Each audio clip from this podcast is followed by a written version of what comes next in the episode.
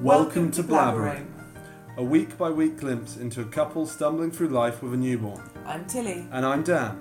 We've been together for almost nine years and have ticked off all the generic milestones. We met, we moved in, we got married, bought a house, got a dog, and now a baby. Although technically our second, as Papa was here first. Each week over dinner, You'll learn Tilly is quite the feeder, we'll discuss the realities of raising our baby, talking through the highs, lows, and honest confessions of this thing called parenting.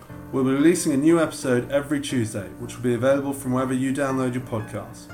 Parenting won't be easy, but let's at least laugh about it. This is Blabbering. Welcome to. Fuck. That's what you I've been said. waiting for you to finish. Well, you're on. No, I'm not going to wait for you to finish. Welcome to Blabbering. okay, let's start again. You'll learn Tilly is quite the feeder. Wait, wait, wait.